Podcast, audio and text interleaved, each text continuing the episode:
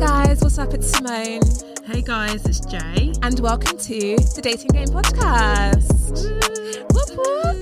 Today, guys, we have a very special guest. We have on a good friend of ours. Her name is Karen Hartley, and she's here as a therapist. Woo! Wow, it's great to have a professional in the room. Hi, Karen. Hi ladies, thanks for having me.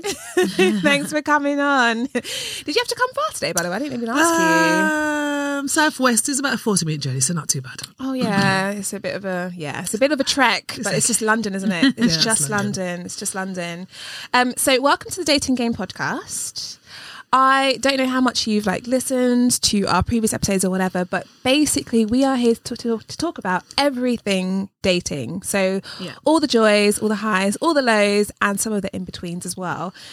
I think today's topic is a bit of an in between. I don't think I can. I don't think we can call it a low as such because I feel like it's a normal part of life. I think Yeah. all of us have at some point had to address our mental health issues. I think at some point all of us have met someone where we've been like, I'm not sure you're in a place where I can really deal with this right now. Yeah.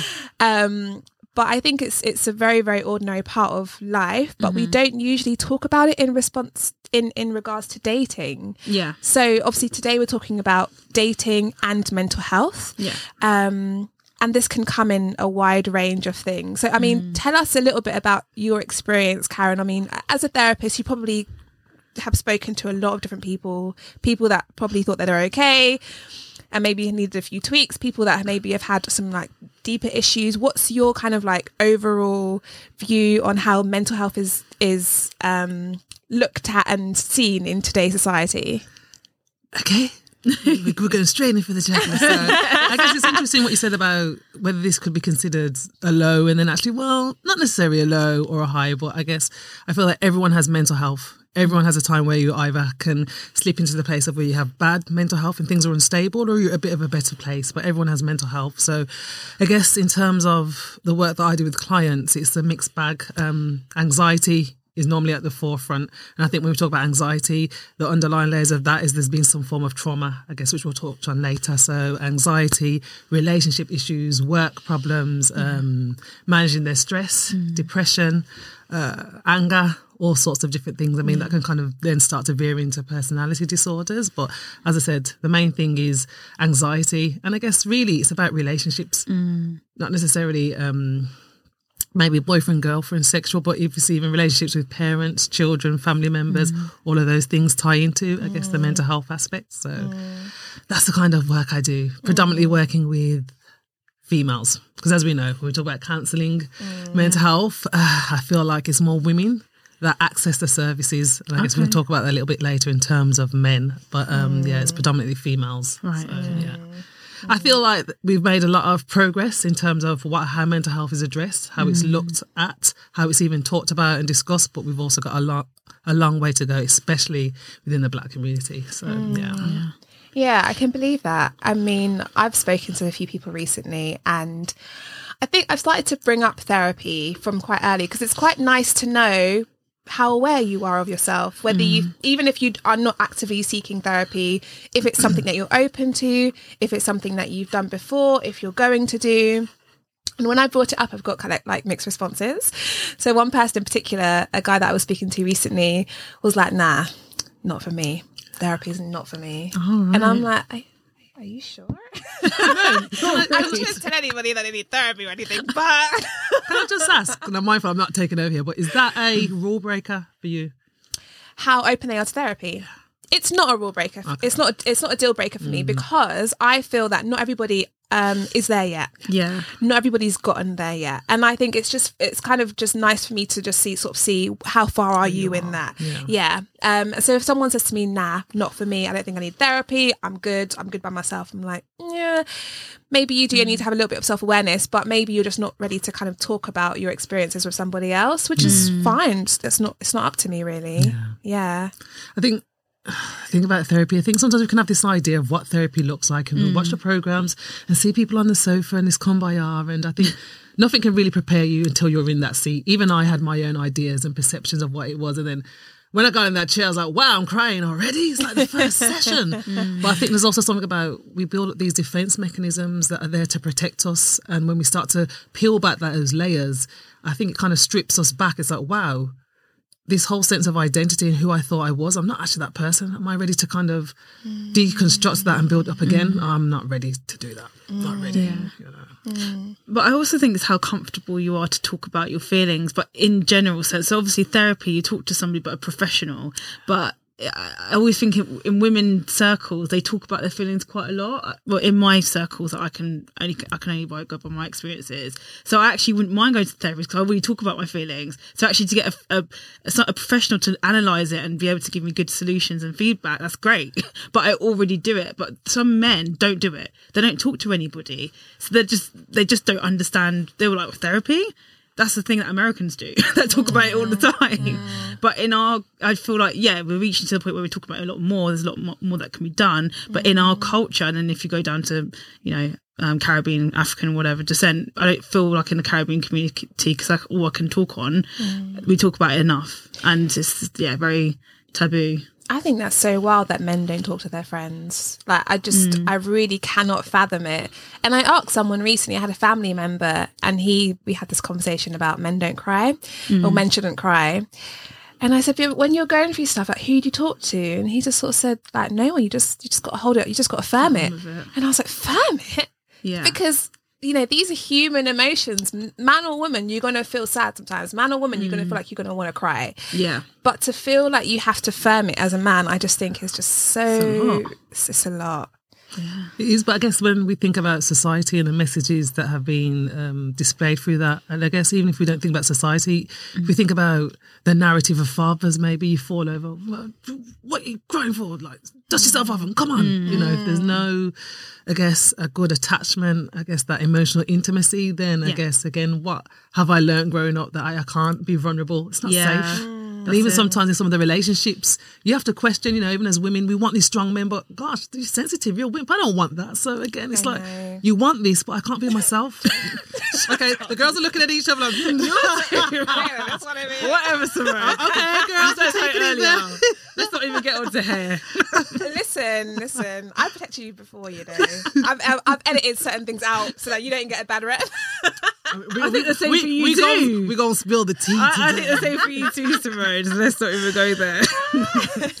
no, it's true. I think we, yeah, you're right. I'm, I mean, I'm, I'm joking around because we've just had these, we've had these conversations quite recently. But I think we all have unpacking to do.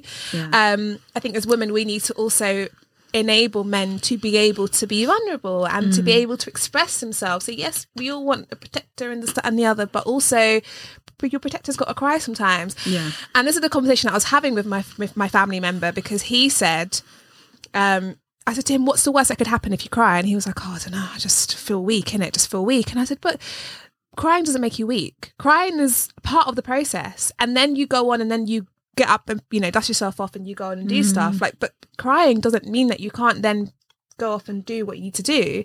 But to him, or to a lot of men, I imagine it does mean that. So Yeah. You, you know, it's quite interesting, Simone, because I think sometimes we have this perception that it's just men, but I, you know, especially within, as you said, the black community, I have quite a few women that still have this view. I mm-hmm. can't cry, and sometimes, Simone, people have locked it away. They just don't know how to access that. That's you know? true. And then I think people often go overwhelmed if I cry.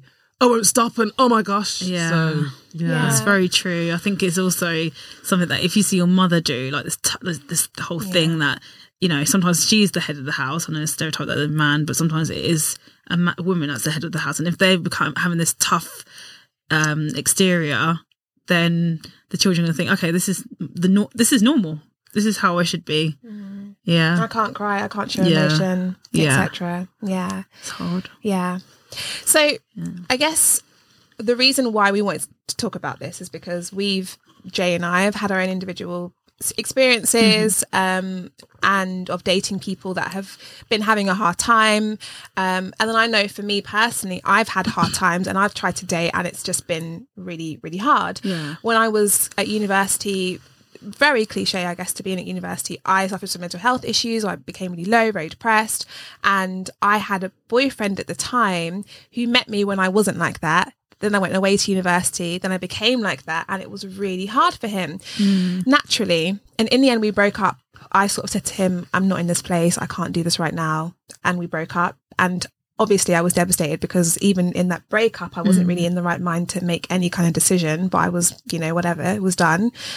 Then years later, I met up with him and he basically just kind of said it was really hard for me. And we never had that conversation. We never had that conversation of how did how did you feel about this? Um so he said yeah it I, you know it was really hard for me to see you break down and cry. It was really hard for me to see you be numb to, to not feel anything obviously because there are different waves of being low and depressed. And it really for the first time i mean i guess i did know i mean it must have been hard but hearing him say that to me it did make me think about you know the role of a partner in a relationship when you are going through things.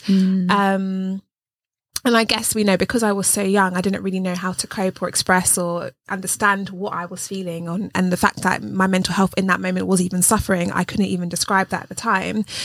Um but yeah i think the you know have being a partner in that it must like it is it's really really hard it's really Yeah. really hard isn't it Yeah, yeah, it, it- yeah, yeah. I think it's yeah. I I think for me, it's like you said. How does the partner cope with someone else's um, situation that they're in or circumstance? Because um, at the mo- at the moment, too rightly it should be, is concentrating on the individual that's suffering from mental he- illness or mental health or challenges in their life. Um, but sometimes it's um, those that are affected around them as well, and then how they cope with that. So if you wasn't in a good mind space, how how do you cope with that? How did how did that person cope with you not being in the in what we say the right? But is there a right mind space to be in? I don't know yeah, yeah, yeah, because this is yeah. just emo- this is our emotion in it being a human, right? That's what we Yeah, do. to a degree yeah I don't know. I, am not sure. I don't know. Yeah, We've got a professional in the room though that can help us. But yeah, I, I, um, yeah, it's, it's so crazy. So I'm just going on a tangent, but it's so crazy how we have these these assumptions as well, and not really know. Yeah, you just have assumptions that everybody's going through the same thing sometimes. But Yeah. Yeah. So, in addition to the question, how do you cope with that? I think the other question is, is it okay to walk away and say, this is not for me? Mm. Sorry, I can't deal with your depression. Is that. And it's not. No, I'm not. I'm, I'm not posing a question to you like you must give us the answer. Right, so- no, it's, okay. it's, it's not even that. But I just mean I'm talking. It's No, like it's a question for the room. Conversation. Yeah, okay, so for the room. so I'm two questions. How do you kind of, I guess, support your partner if they're going through, I guess, a mental health episode? And is it okay to walk away? So, yes, those two questions. All right. How do you cope? I think you know it's just not a black as we know it's not a black and white thing. Uh, It depends on the issue. Oh, what are we dealing with? You know, is if, if you're on the kind of extreme sense of addictions, like, phew, do I have the capacity to support you? Have we even got kids? There's so many different layers to all of this. So I think it's depends what you're dealing with. Even in terms of depression, how far is it a case of your partner needs medication? Yeah, um, are they aware of it? Because if you're not aware of your mental health issue, I can't really support you. And I guess I think it kind of starts with having an open conversation. Actually, this is where I'm at because I feel like oftentimes we're trying to do things by ourselves.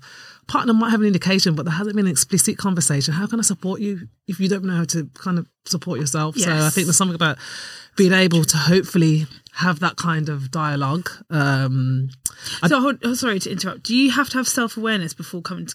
Obviously, you have. I think you need to have a, layer, a level. That's A I think level. Okay. because even in terms of, I think you need to have a level if, before you come to therapy. Yeah. There must have been something. There's a level of self awareness that I'm Yeah. struggling here. I'm Yes. struggling. I need some additional support. And I always say to clients, that's the start.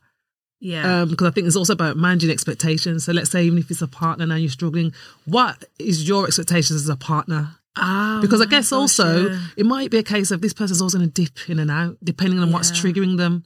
So are you going to be able to, I guess, to manage that?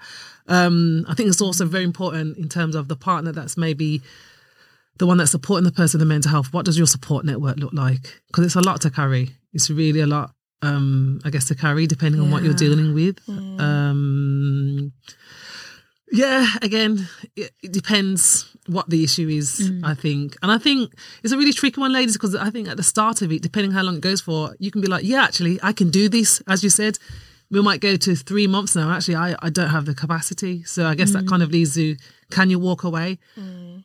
it's an individual choice. How can anybody outside say you must stay there? They're not the ones in this. They're not the ones that have to to deal with everything. And he said, I'm trying to support my partner. I'm trying to support myself. I'm trying to carry myself through day to day. It's exhausting work. It really is. So mm. I think only the individual can make that choice.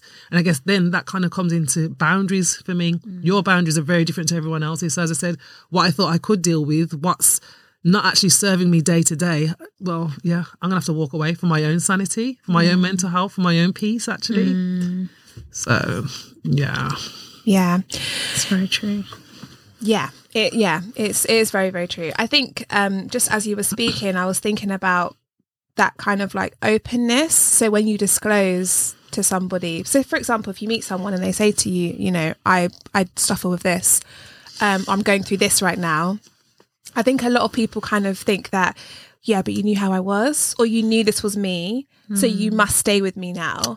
But then there's a degree of, but I have to see how I respond in the hmm. situation. I might be open to it, but then it might be more severe than I than I thought. It might be more cha- challenging, more testing than I thought. And then it's okay to change your mind. I think. Hmm. I think we have to acknowledge it's okay to change our mind sometimes. Of course, you shouldn't be hmm. fickle about it or whatever and, and think very deeply before you do something and, and act. So you're not acting on impulse. But I think it's okay to to to, to try something and try and, and try and be there and actually I'm not the right person for you right now. Yeah.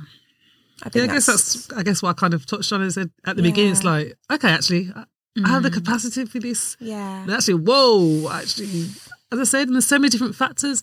You might have lost your job. There might have been a, a bereavement in the family that just changes the whole dynamics of everything. Like I said, I guess I think there's something about trusting yourself because how can I support you and be strong for you if I'm not strong for myself? I can't give what I don't mm-hmm. have, you know? So I can't give from an empty well. So, mm. as you said, it's okay to walk away.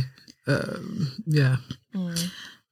What about if somebody's in a relationship with somebody and they say, I think we should go to therapy together?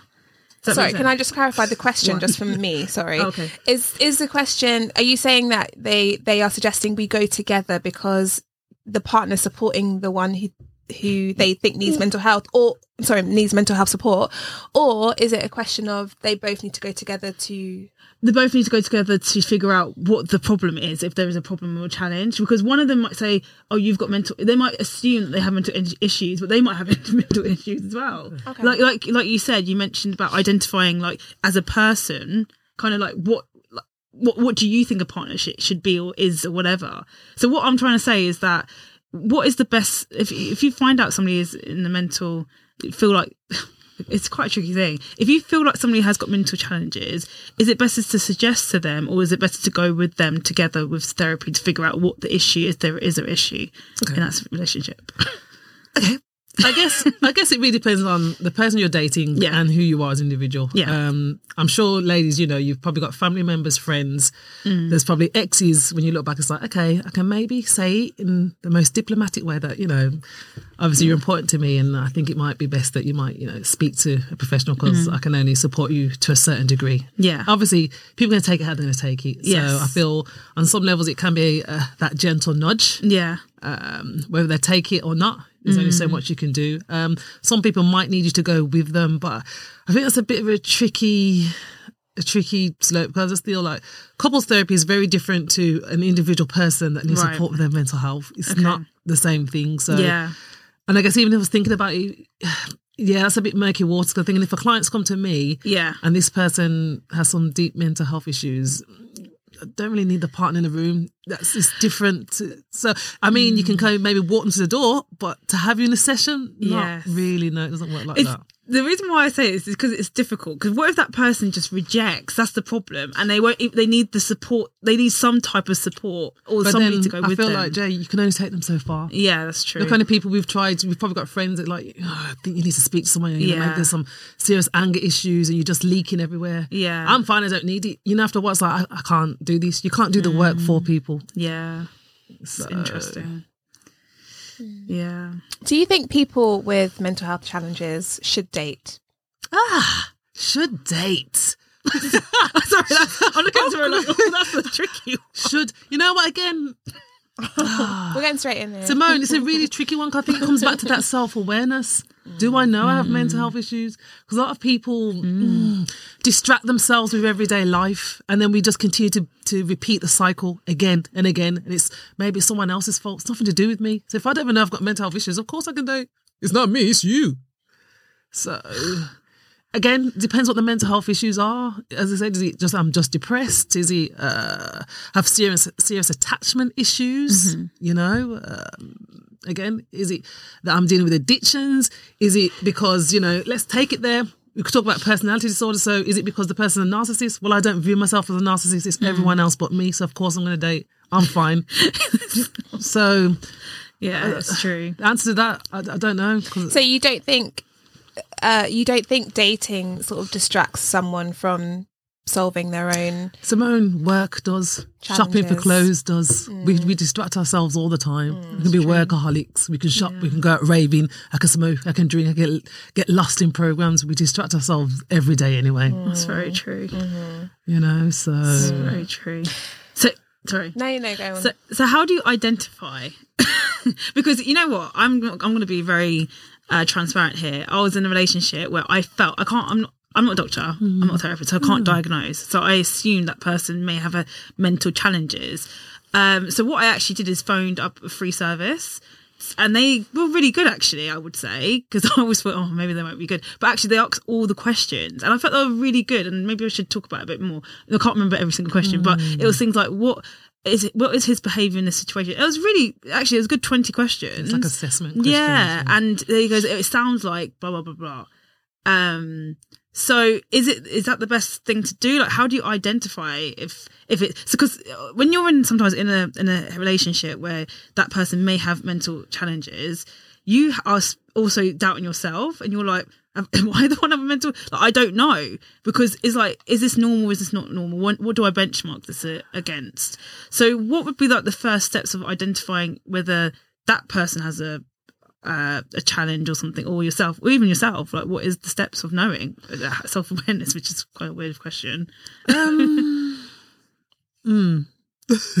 again, I think it comes back to your support network. Yeah. Um, I think again, sometimes we overlook simple things. We have this thing called gut instincts. Something Yeah. just mm, doesn't feel. I'm not sure what it means you. Said you can Yeah. maybe do that assessment. Uh, Yes. questions and you're like okay actually there's certain characteristics or certain traits that are kind of attributing ticking Yes. off that similar so Yeah, my next step can be maybe I don't know book a session, have a conversation. Yeah. But I think um, you know within yourself there, Yeah. there's, a, there's a benchmark whether it's been previous relationships, uh, what you've seen, Yeah. talking to friends, they might get a sense. And I guess it's also something about how this person makes you feel. Actually, how does it make you feel when you're around them? Am Yeah. I?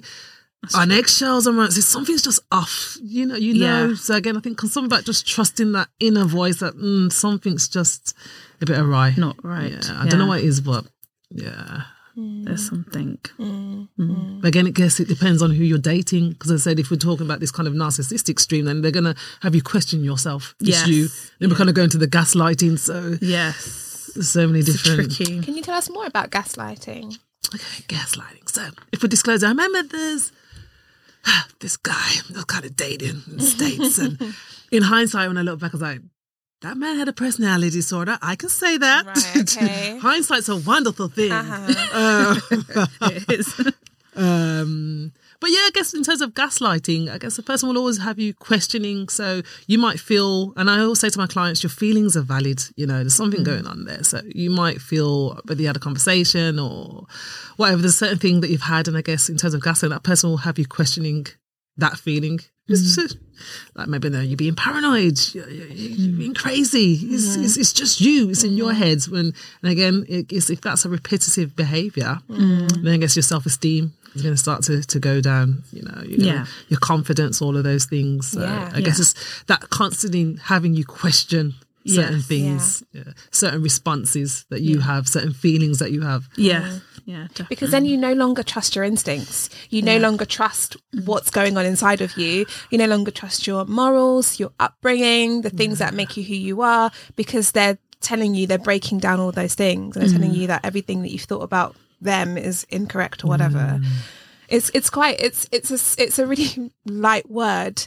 Like it's a very small word but it's a really massive strong, impact, yeah. massive, massive impact. So you talked about about different personality disorders, and you mentioned narcissism. Mm. Are there any others that you think kind of creep up in day to day? Um, I mean, I don't really know much about. I know there's borderline personality disorder. I think there's one called antisocial. Uh, personal. I don't know Okay. all of them. I guess everyone knows about the narcissistic. thing. That's the one that screams loudly. uh, and again, in hindsight, when you look back, you probably think, actually, I've probably interacted with one, actually, or dated one. hundred percent. People in the workplace, all their jazz. So, Yeah. um, yeah, I think narcissism's the one that that screams the loudest. But then I guess I also think about, as I said, attachment styles. Like we have the um, anxious attachment style, we have avoidant attachment styles. So again, I think about uh, people that I've probably spoken or interacted or wanted to date, and again in hindsight, I was like, actually, you are very avoidant, really avoidant. So I'm trying to it may maybe grapple and grasp to something and you can't give it me because you're so avoidant. And again, the mm. signs are often there, but we Yes. kind of overlook them. We call them red flags. So. Yeah. Do, you- do you believe in amber flags? Oh, what are amber flags? Tell me. Do you remember we had this conversation? Did you do it? You know, said that. Yeah. yeah. Tell her then. okay, so an amber flag for me is something that's not a complete Okay. deal breaker, hmm.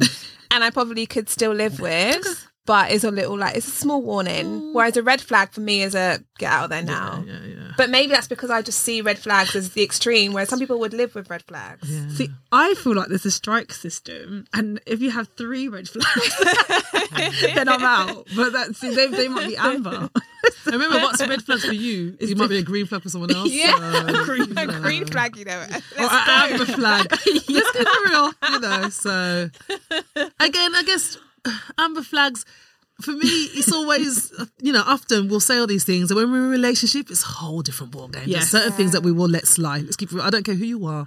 You will let certain things slide, and your Yeah. friends probably don't even know. But you know, Yes. um, I think it gets to a point where your inner peace starts to feel like it's in turmoil. Yeah. And again, whether it's against your core values, your beliefs, all those things, I guess essentially we're getting to a point where we're not really compatible. Because I guess I was watching, and there's this program called Couples Therapy um, on BBC Two. Really, really interested in if you're into that kind of thing. And um, she kind of said a line, there's something along the lines of, we get into relationships and we start to create this fantasy of a person, and then we kind of run away with this fantasy. Yeah. We've kind of built, built up this image. And the reality is that fantasy version takes over. So when the person's showing their real self, it's like, then we have some conflicts because, like, I've created this fantasy, you're not living up to that. So then we have an issue, you mm. know? Yeah. So I feel like I'm digressing slightly there. No, No. no, no. It's no, it's really, really interesting. You're right. I think we put our partners on a pedestal, or or our potential partners, especially when we're infatuated. We think to ourselves, "Oh, you know, they're, they're, they're spot on the right up here," Yeah. and then a lot of things we just we kind of let slide because Yeah. it doesn't suit our fantasy narrative that we mm-hmm. want to keep hold of, yeah, that's very true. and then that's when it becomes very unsettling inside. Very, very unsettling. Yeah, I mean, we, we did an, an episode on narcissus, narcissism, Yes, I and we talked see. about the different, yeah, the different types and uh, like malignant narcissism and this, that, and the other. Yeah. And what was the one about like charity organizations? Oh, like, it was a good one, but I can't yeah, I can't remember the name of it, but basically, like you know, the people that um, go out of their way to, do help, stuff for yeah. other people, but with the reward of them feeling inflate, having an inflated view of themselves. So that's a hard. That's a. Disc, I feel that's a discreet narcissist because they're trying to help others. They give the the front that oh I'm doing everything that for everybody. It's really interesting that one is. And to be honest, we all have a degree of that. Yeah. You know, a lot of us we do help people because we makes us feel good. Like, oh, Yeah. you know, doing something good for society, good for that person, etc. Um, but I guess when you, I mean, yes, we all have narcissistic traits, but then when it becomes the personality disorder or people that are on the extreme side, that's when it becomes really, really difficult in a relationship, and then that's when it becomes abusive, Yeah, right? it's toxic. It's interesting. I, um, you know, if, whenever I do stories, like, how do I dis- describe this without, yeah, giving too much away? Yeah. yeah, of Um, course, yeah.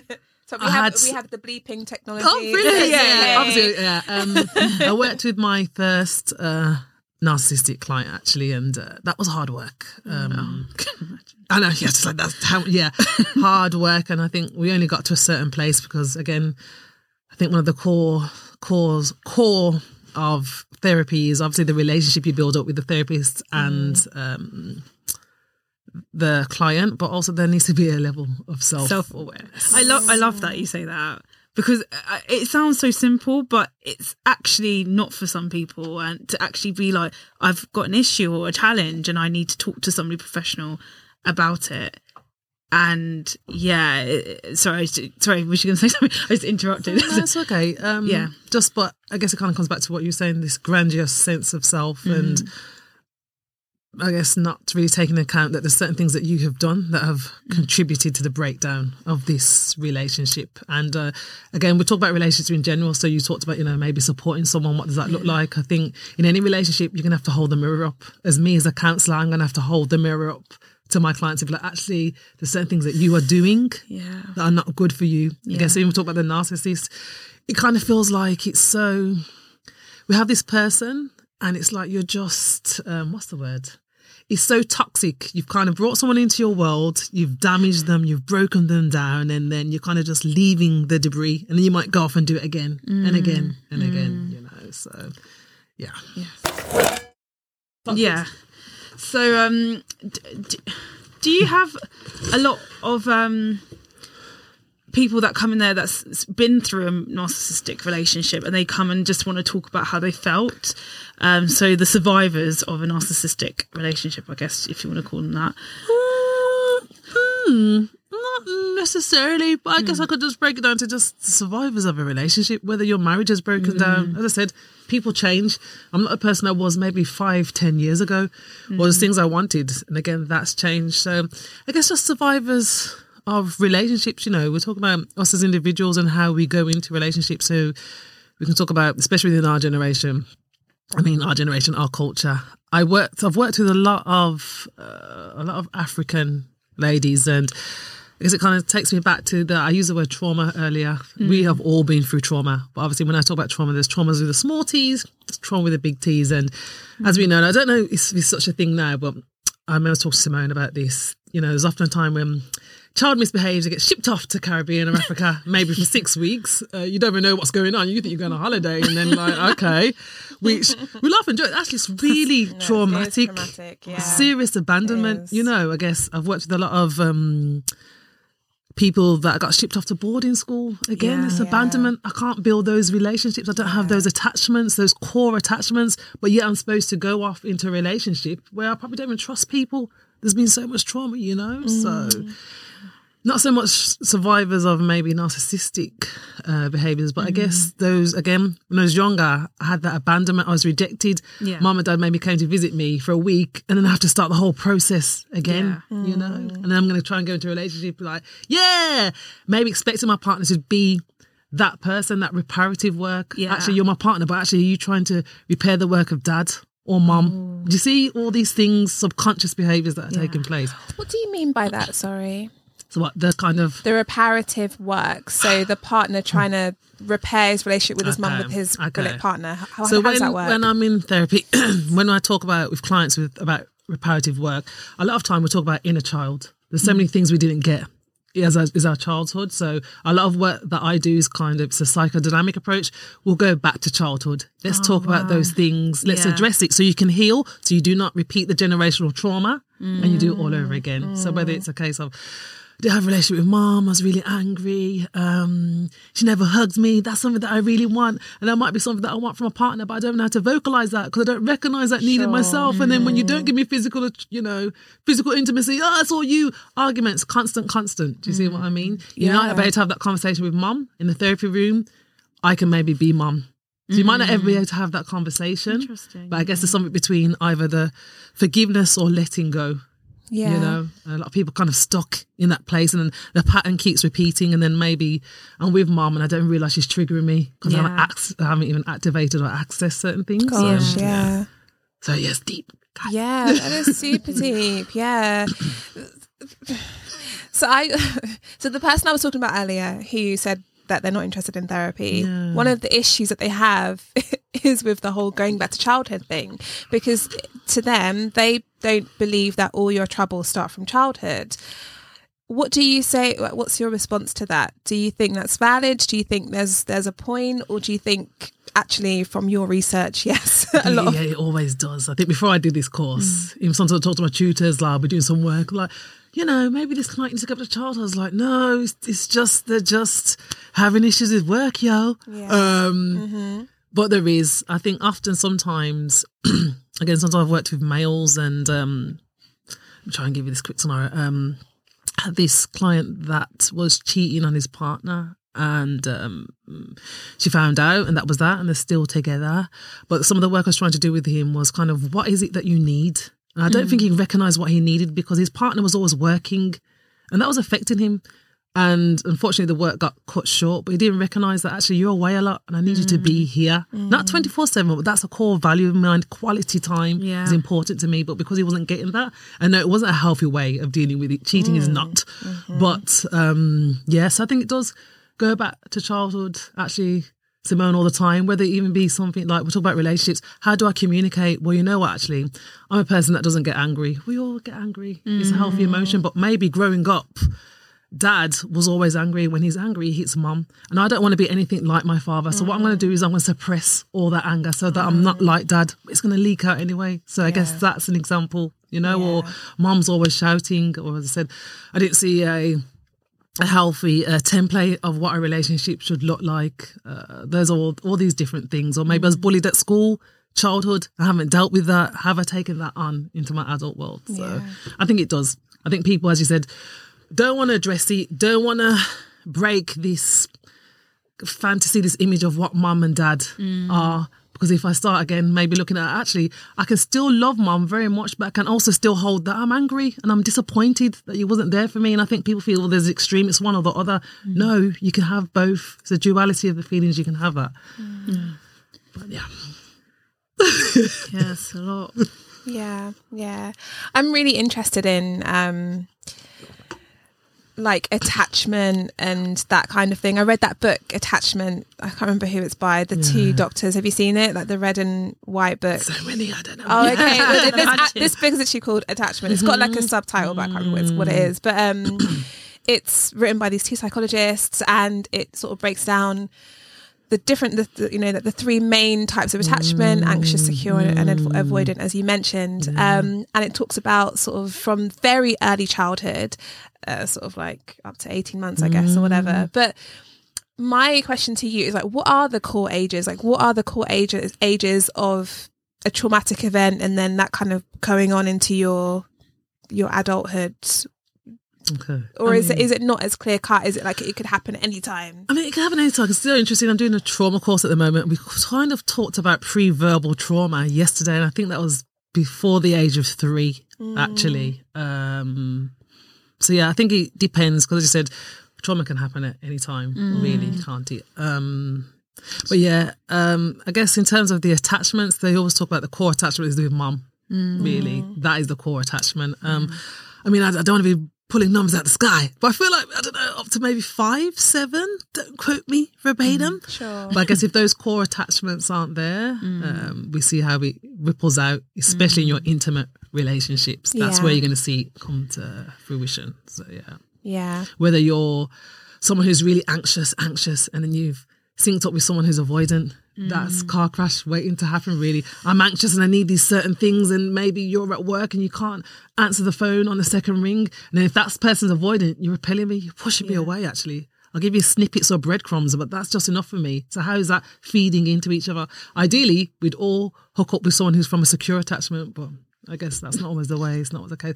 And often, as you said, because not conscious behavior, someone who's anxious is probably going to go and align themselves with someone who is either anxious or avoidant.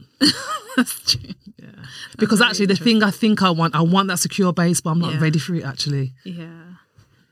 secure people are tend to be in the majority though right Secure. I don't think so, you know, Simone. Again, don't quote me. But then when I think about the statistics with counselling and stuff, I feel not. I, I, I'm going to pull a, a number out the sky and someone's probably going to come and like, where did she get that number from? Secure? um, probably feels like 30, 40%. There's a lot of anxious, Yeah. anxious or avoidant people out here. But again, mm. because there's not a level of self awareness, uh, I'm fine, I'm secure. Mm. and then we're going on to date. So again, a lot of people aren't self aware. yeah so i remember doing a quiz with a guy that i was dating and so I read this book and I was like, oh my gosh, and you think you're so avoidant. And he was like, no, I'm not. So then we did this quiz and it came out secure. And I was like, I don't know if I'm literally losing my mind here and I've just interpreted you as being avoidant because I'm super anxious or if you've just played me. I don't know. but it's, it's, yeah, it's, You just play- sorry, I but no, but you know, obviously he knows the right answers to answer, doesn't he? Kind of thing. But it was just interesting because your perception could be one thing, but then actually when you break it down, you're like, mm, actually, you could actually be a bit more secure than I thought, or you can be way more avoidant than I thought. And I was, I lo- was looking to you as as secure. Um, yeah, I guess. we can, we can, I think we can be a bit, but you can be secure, but you could kind of maybe be a bit anxious, a bit hmm. avoidant, and also people bring out different things in you, don't they? So hmm. yeah, definitely. I always think emotionally unavailable is a thing. Like, uh, like I don't know. Like, I is, is this is it a disorder or is it being emotionally unavailable? Is it what would you call it? emotionally unavailable. Because that's something that I see crop up all the time in like media. But I I know what it is. I've read. All, well, I don't know what I can see the articles online. But is that something that is it? Something that should be spoken about? Like, is it a th- is it a disorder or I don't, Is I it don't a know. disorder? I don't, I don't know if I'd say it it's a a disorder, but I guess it- it's such a wide thing. It could be this person's emotionally unavailable because they've been through so much trauma. I haven't Okay. started to go through the work yet. You know, Yeah. we have again there's this guy I dated who's a workaholic. Um, so he's emotionally avoid, avoid Yeah. he's emotionally unavailable, Yeah. you know, because your main focus is work. Yeah. Um, but again, I think that kind of then stems into the anxious, the avoidant attachment style. Yeah. So I think when we look talk about emotional emotional unavailable people, I think it kind of then stems into one of the So- attachment styles, or maybe Yeah. it's a response to trauma. So that's the umbrella term, and then you can go granular Yeah, if you so, wanted to with all these. Okay, yeah, because I always wondered, like, not is it a thing, but like everybody talks about, oh, you're just emotionally unavailable, and it's become so common. Like, yeah, he's just emotional, but is it actually something? Is it actually leading to something? Does it mean that there's something deep down, or is it just a phrase, phase, or something? I don't know. Yeah, I think But it's yeah. more of umbrella term because even when we talk Yeah. about narcissism, I guess if we strip it back, Yes. they're often painted to be this cold, you know, kind of manipulative. But again, you strip it back, they've probably been a victim of trauma. Yeah. It's a victim of trauma and it hasn't been dealt with, Yeah. Mm. you know? There's a lot of shame when we talk about narcissism, actually. But again, people don't see that aspect. It's just you're there hurting and destroying people and having one over. Mm-hmm. Is that enough though to give someone an excuse for? Girl, I never said all that. I, mean, I, I didn't say all that. no. no, no, no, no, no, no, no. I guess it just depends what lens you're looking at. I'm a therapist and I know these things. Am I going to date one? No. no, but I guess I'm just talking about the different lens and I guess Yeah. just the perception and what media and what society will display. So, Yeah. Mean, hurt people hurt people. So, yeah. Yeah, it's true. That's It's very true. Yeah. Um, so I wanted to, to actually ask you, or just discuss, um, the impact of just dating on your mental health. Um, you know, we talked a little bit about, or we talked a lot about, you know, meeting someone who's not maybe not in the best place, and then obviously that can have an impact on you yourself. But just the whole process of dating, the whole process of going out, trying to find the one, coming home, not finding the one, eating ice cream, crying yourself to sleep, wake up the next day, doing it all over again. Especially with on with, with this app dating, right? Your date, like it's it can be a lot. You're talking to people constantly. You're transferring, and exchanging energies constantly. Um, I guess it's kind of. I think we have to sort of be aware of protecting ourselves and protecting our energies, protecting our. Our- Ourselves Mental from that hurt and, and rejection. Sorry In the mental state, just yeah protecting, protecting your mental health. state yeah exactly when when kind of meeting so many people um and uh, i know for me I, I have to take breaks. I Like I have that, to. yeah, I have to take breaks, and whenever I feel it's becoming overwhelming, as much as the little birdie in my head just was like, "No, keep going. You never know. You might find the one tomorrow." I'm like, Mm. "No, I need to just remove myself from the scene." Is that is, is, there any other thing that you do or any other advice that you have um, in order to kind of you know protect your mental your mental state when dating? Jay, Yeah, yeah. Breaks is definitely the one, but also uh, I have a fear of repeating. I don't. I don't want to repeat what I just did. So I, unfortunately, I've become fearful of it. So I haven't let myself go. So I think it's a bit of healing processes going on here in terms of like, like I said, breaks or literally just self analyzing yourself. Just like saying, okay, what am I actually looking for? Let's go back to the like the tick the checklist. Let's just go back to the, because sometimes you lose sight of what you actually want and what's good for you because your good might be very different to my good. And I think sometimes, even when we talk about it as friends, 'cause we talk about dating a lot because we've got the, the podcast, but also because we just do. Yeah, because that's just what our, our lives. Yeah. Yeah, and I think for me, it's just having those checks. Like, what do I, what do I actually want? What, what do I want? And then going back and then say, okay, right, I'm ready to say again. um, but that's what I have done and do. Yeah. How about you, Karen? Any Um, advice or? I think the breaks was good, as you said. Um, hoping that we can stay true to our values, because again, I think a lot of people say that, and then they get into relationships and sometimes lose sight of who they are. Um, let's keep it real. It's hard out here. you know, hard out in the Um, streets. we live in a society where I call it's just like a microwave society. Next, I just feel like there's so many options. I could have had one conversation, one date, next, and then to add on to that, we have the blocking and we have the ghosting. Oh so gosh. you know that's not good for people's self-esteem. Yeah. uh, it's not good for confidence. So. It's a really tricky one to navigate. Um, I think breaks are important. I think it's also, I guess, maybe it's a tricky one, but I guess it's been a bit more discerning, I guess, about who you give your energy and time to, because not Yeah. everyone is needs to have access to you like that, Yes. you know. So, uh, but yeah, I, I I don't know if I can really answer that because as I said, it, them those apps, yeah, it can be a lot. So talk to your friends, have your breaks.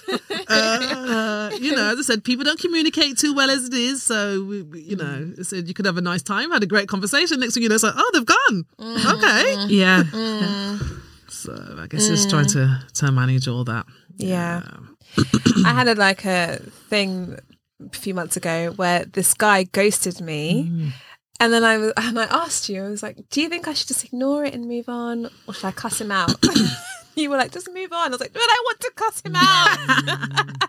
I want to." but then I had to think, okay, for my own mental health, I should just move on, let it go. But You know just what? wanna, Actually, like, sorry to cut you, Simone. Actually, because I think again, it kind of touches on what I said before. You might not be able to cross him out, but you might be able to do that with your friends. And actually, you know what's really important? We joke. I think something about grieving that we don't Mm. do enough, whether it be friendships or whatever. We don't give ourselves time to grieve. Yeah. And then we have that added pressure of, you've only been talking to two weeks. Why are you so upset? Well, this is me. This is how I'm feeling. Let me Yeah. grieve. Let me go through that. And then we start again. I think sometimes we don't do that enough. We just kind of, okay, next. Yeah, yeah, that's true actually. And actually, and I didn't actually talk to anyone about oh, that. I, I asked you in a like vague way, and I didn't actually Yeah. tell you like How you felt. Yeah, yeah, yeah, mm. yeah. Because I was pissed, but I was like, no, it hasn't been that long, and da, da, da, da, and then one day, and it's fine. Yeah. But yeah, but yeah, yeah. You're right. I think yeah, grieving is true. It's true. Allowing yourself to feel these things, and I think that's really, really important. It's very, very important. Yeah, I think, I think ultimately we're all just on our way. We do all just want like a happy, healthy relationship. Mm. You're obviously a therapist. Do you think we should all just have therapy to make that happen? should everyone just have therapy? And Just it book should be with you right now. Should it be constant, or can you can you dip and dip? So the reason why I ask that is because say if you have you have like you have somebody you're talking to somebody blah blah, and they're like, you know, I'm repaired. I say I'm going to go into the world. should they just have check-ins, like just to check them on board, or do you think do you think it's up and down thing, or is it like whenever you feel like it, or is it a constant? Or how do you Um, think things should? So I remember when people used to ask me like, "Do you think everybody should go to therapy?" And I was like, "No, no, it's not that." I guess what I would say is everybody would benefit from therapy. Um, everyone will benefit from it. Obviously, we see people like you would could really do um, everyone would benefit from it. I think it depends what the person's coming with, um, because then it's a fine line between you coming and you've been going for maybe five, six years, and then become so attached that you Oh, feel like you can't do the work by yourself. I always need my therapist there, so it's a really thin line. I do believe you can dip in and out because, as I said, life is challenging. There might be times where you need that extra support, and then actually, as a therapist, my job is to give you the tools so that you can stand on your own two feet Yeah. when challenges come up again. Yeah. And yeah, you might need to like just dip back in, you know, get a top up and then you're off again.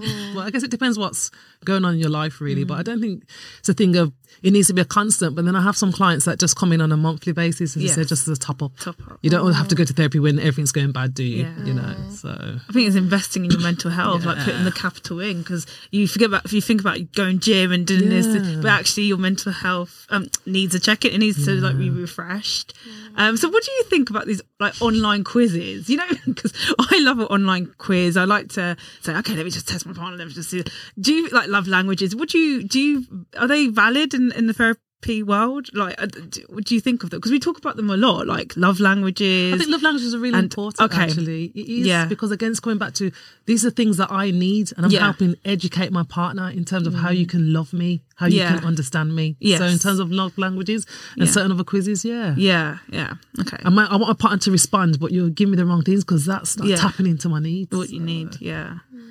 Okay, because I love a quiz, and I always wondered like how how good are these? Am I just are they just somebody just making it up? Like I don't know. I guess Um, I think some of the quizzes are good, but I guess part of the first step is a quiz. Then hopefully we can go on and have a conversation. yeah, It's no point just having a quiz and then yeah, that's very true. When you've quizzed your partner, have you told them their results? yeah, the reason I'm laughing is because yeah, I told them the results, especially love languages. Yeah. but sometimes I'm um you know when I went through my up and down relationship, I, I used to do quizzes because I wanted them to see what they were coming up with, and they were like, "Oh yeah, this is rubbish." Do you know what I mean? And I just wanted to understand like how not how valid is it, but can you use these quizzes to be like, "You've got an issue here," or "I think you've got a challenge." Yeah. Uh, but I think obviously it's probably better to go to the professionals, but. I just think with people that just want quick, not solutions, but to mm, see, quick can I, fixes, mm. yeah, just rate myself quickly or like understand the situation I'm in. Are those mm. quizzes good? But yeah, you just answered it with love languages and stuff. Yeah. and again, I guess it depends on the quiz and what we're Yeah. dealing with. Yeah, you know, as I yeah. Yeah. My point for a man's gambling every day. A quiz Yes. ain't really gonna. You know, so it depends. it depends what it is. Yeah. Yeah. Definitely. I just have one more question. Um, so I we I asked you earlier about whether you should date if you have mental health issues. If you like, when would you say is the best time to disclose that? If you are, if for example, if you suffer with pa- panic attacks and anxiety, or if you are currently taking antidepressants.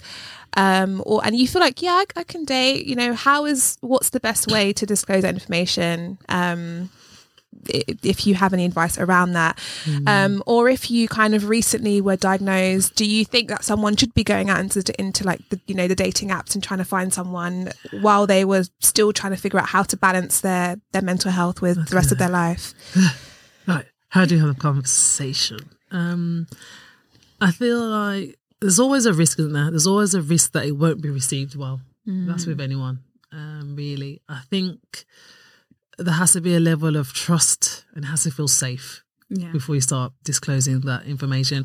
Again, it can feel safe and it can be a level of trust and you still might be rejected. So there's always a risk of that. But I think obviously I'm not saying third date in, I'm disclosing that. um, I think it depends I guess on the length of time, uh, how far you guys are in on the relationship. As I said, my main thing is does it feel safe for me to disclose this information? Can I Yeah. trust you with this information actually? The level of confidentiality. Uh, You know, there's certain people you just know you, you talk to, it's like you, you can't handle that. So I'm not going to give you that information. You're, you're not Yeah. ready for it. Um, in terms of, um, what do you say, whether, whether they're dating, let's say they've just been di- uh, maybe diagnosed with something. Yeah. Again, as I keep saying, so it depends what they've been diagnosed with. But part of me feels like yeah you can have a partner. So maybe they're being diagnosed with something. Let's pretend they're on antidepressants. Uh, they're having therapy. A good partner can be that grounding. It can be mm. kind of. I think that can be an add-on to help him mm. build that person up. If it's the right environment. Yeah. So I guess it depends. Yeah. It really depends. And then how do you suggest having that conversation? So if, once you've decided this, uh, you know, I feel safe. Do you, is there a, is there an ideal way to sort of bring that kind of thing up, or is there just uh, maybe a suggestion as to how to have that conversation? Actually, I suffer with this, or I go, I'm going through this, etc. Mm. How to say that? I think again, you kind of know within yourself. You know, for one mm. person, might be, you know, what, actually, mm. I've been struggling with this for a while, and I wanted to tell you. Uh, mm-hmm. I don't think I can give a, a script of in terms of this is kind of what you'll say. I guess mm-hmm. everyone has their own vocabulary of, of how they'd address it. I don't Yeah. know, you know. Yeah. So mm-hmm. I like the transparency because I think it gives you a choice. You, like there's somebody um long time ago that I was dating said I have mental i- challenges, and he said it literally like maybe three four conversations in. But I actually liked that because I felt like okay, I have to decide now. I need to see their. I hate saying worse, but in this in the worst situation of their worst. Can I handle it? Am I okay with this? Am I okay with the situation? Then I can understand, and I feel like it made the relationship good because then I was like, okay, you're having a moment, and I will leave you to it because I know that that's what it is. Yeah. So I can like, okay, fine, that's it, mm-hmm. and then I can deal with you the next day or deal with the situation. Mm. And you, if you're going to seek, if you're seeking help, that's even better because it see, shows that you're proactive in your approach of knowing self awareness and actually getting the help. But then if you know that you have mental challenges and you have not been upfront. And you do something that's very different to what they're used to. I feel like it hurts the person more because you're just not. You're like, what's going on? Like, I just, I never, I don't. Yeah, and how am I meant to cope with that? And blah blah Yeah. blah. So I actually think be transparent. Yeah. Like honestly, because it just saves a lot. Like just you can actually just build yourself up to under, to cope with that situation. I guess it kind of comes again because a lot of the work we do, I kind of do it in the room. It kind of comes out of self awareness. if I can't be transparent with myself and I don't address it, I can't tell you I'm having Yes, it's true. mental Yeah. health issues. Yeah. I, I don't want to tell myself. Oh, Yeah. yeah, so true. Um, but yeah, I like what you said about the transparency because I feel like, you know, some people kind of poo poo antidepressants, and I think I'm seeing a lot more in terms of ADHD. I'm seeing that a lot more in people these days, and I think, I think someone described it. The analogy was that antidepressant. Let's say you broke your arm. Um, therapy can kind of be like the um, the plaster on your wrist, and the antidepressants is helping with the pain. It's like Yeah. a two way thing, you know. Sure. And I guess if we're going to then throw in someone who uh, has that secure attachment Yeah. and we have that good relationship, I guess they can kind of like maybe be the gym and the physio. So Yeah. we have all those things Okay. combined, you know? Yeah, that's a nice analogy. Yeah, mm. that's cool. My phone died, so I couldn't catch it. I know, damn. Man, that's okay. No worries. We got a good chunk of it though. Yeah. Yeah, it's good good chunk. Yeah. Anyway, I think that's everything from Yeah. us. Yeah. Thank you, Karen, so much for coming on. It was so great to have you and to have some expert advice as well. You know, Thank you for having me. absolutely. Um, where can people find you if you want them to be able to find you? That is. Okay, so you can visit my Instagram, which is Karen, K A R E N underscore Hartley, H A R T L E Y with another underscore, or you can visit my website, which is karenhartley.co.uk. Lovely. Amazing. Amazing. Go reach out to her, guys. Yep. She's great. Yes. and thanks for coming on. Hopefully you can come on again sometime. I'd We'd love love, to. to. like expand more on some of these like more specific areas. Males in the room, yeah. Oh, that would be good. Yeah, absolutely. Active one. Yeah. I, think, I think there's a really big need to that. I mm. think that we need a forum for men to be able to have these conversations. Yeah. Yeah. Yeah. Yes, important. Hundred Yeah. percent. And it's sort of just a case of like men should see male therapists, women should see f- female therapists. Because mm. that's one of my hopes. I think when I think of across the board, I've probably doing private practice for about eight years, probably say 10% men. Mm. No, mm. okay. Ten percent. Yeah. I could probably count on two hands in terms of males compared to females. So yeah, it's quite interesting because even if again, if we're breaking it down in terms of culture, it's more predominantly African males are like, wow, what's going with the Caribbean brothers, man? I've never, I don't think I've had one. Yep. Wow.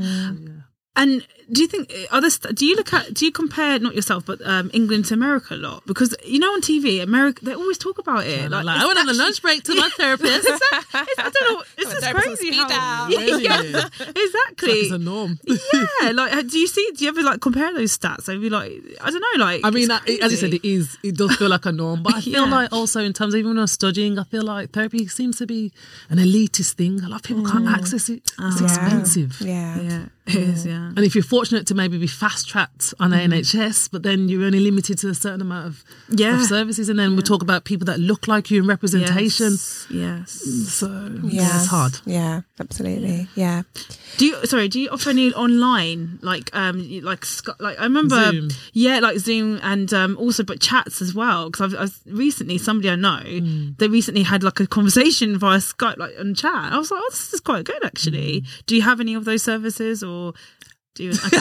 I, I do online, but yeah. Yes. you know what? Because again, it gets it comes back to capacity. Compa- what do I have yes. capacity? Oh, yes, of moment. course, you're only one person. yeah. Yeah, hopefully in the future, you never know. Mm. Absolutely. Oh, well, guys, I hope you enjoyed this episode of the podcast. Please make sure you follow us and spread the word. You can follow us on Instagram at the Dating Game Podcast and mm-hmm. on Twitter at Dating Game Pod and use the hashtag the Dating Game Podcast to get involved in the conversation. We'd love to hear from you. Send us a DM, message us. It'd be great to hear from you.